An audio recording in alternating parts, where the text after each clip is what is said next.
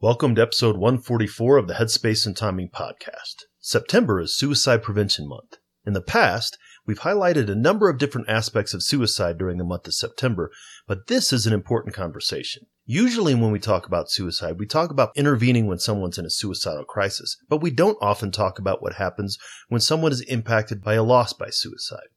My guest today is Dr. Shauna Springer, Senior Director of Suicide Prevention Initiatives, Tragedy Assistance Program for Survivors. Here's a short preview of the longer conversation.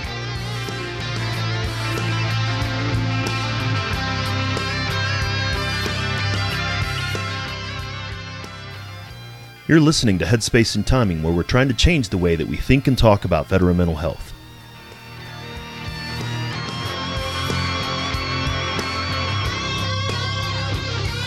To begin with, Shauna and I talk about the differences between postvention and prevention and the danger of not delineating between the two in response to a loss by suicide.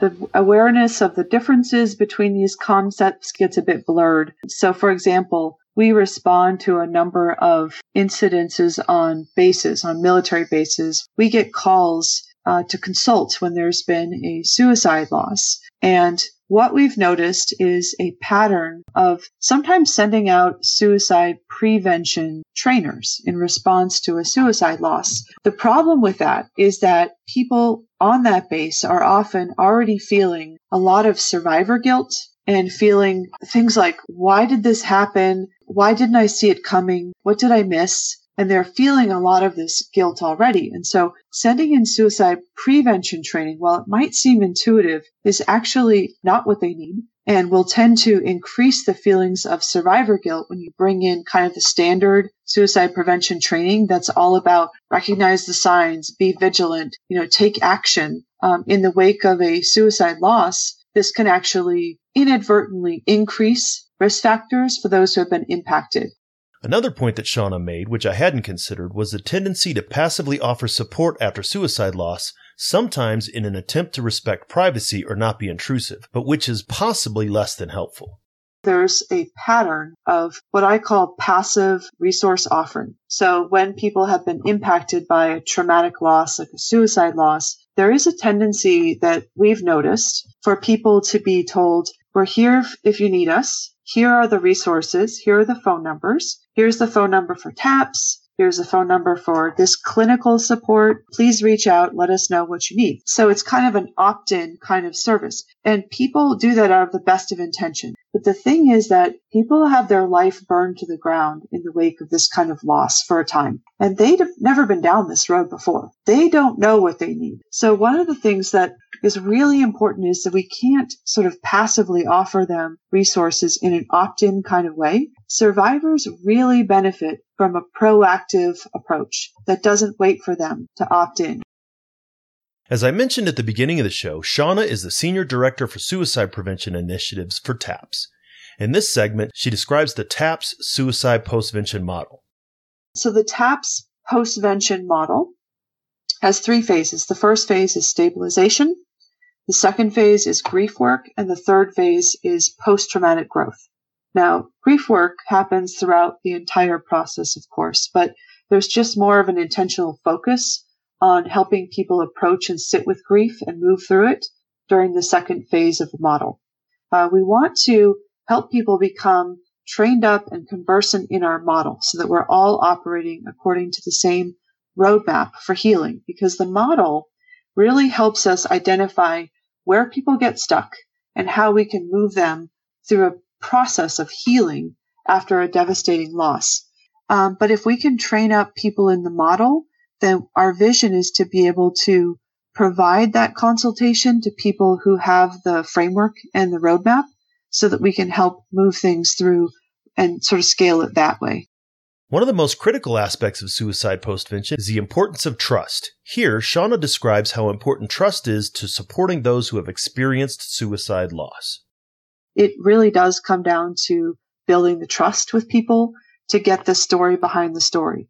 So if you have somebody who is, you know, feeling a lot of shame in response to the, the suicide loss of a loved one, the first story that you often get is, you know, let's take example, the example of a spouse whose partner died by suicide. And she says, you know, he lost his battle to post traumatic stress.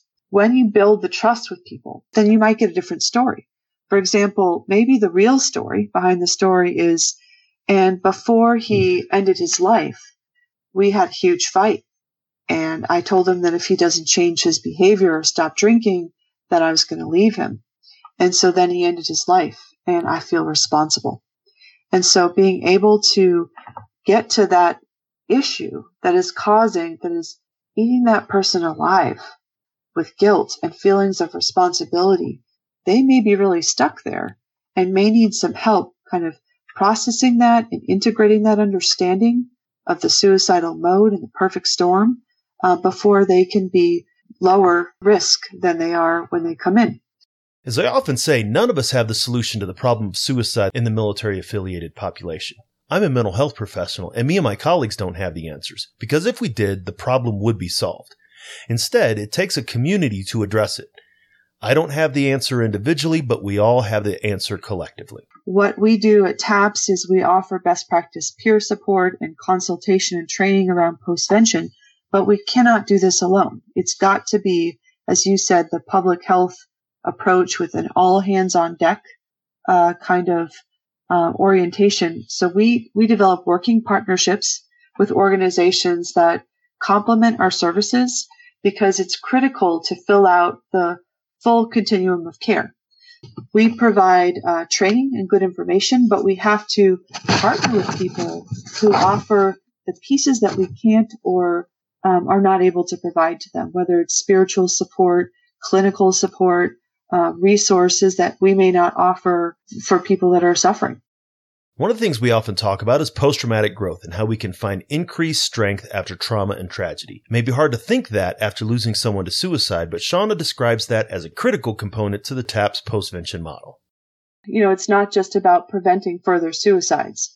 The work that we do is about helping people to heal and to thrive after loss, which is an important piece that I think gets lost. We think sometimes when you have a devastating loss, you're going to be just debilitated from here on out. That's not what we see. With the right support, people can really reset.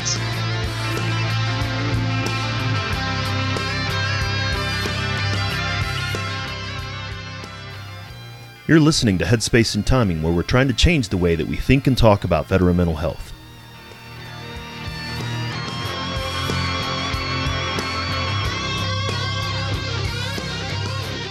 We talk about a lot more in the longer conversation.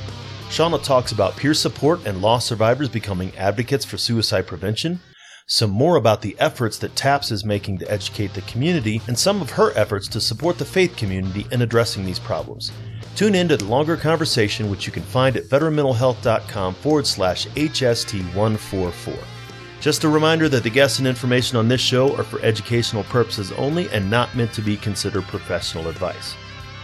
Make sure to join us for the next episode. Hit subscribe on your podcast player of choice. Until next time, remember, veterans, you're not alone. Ever.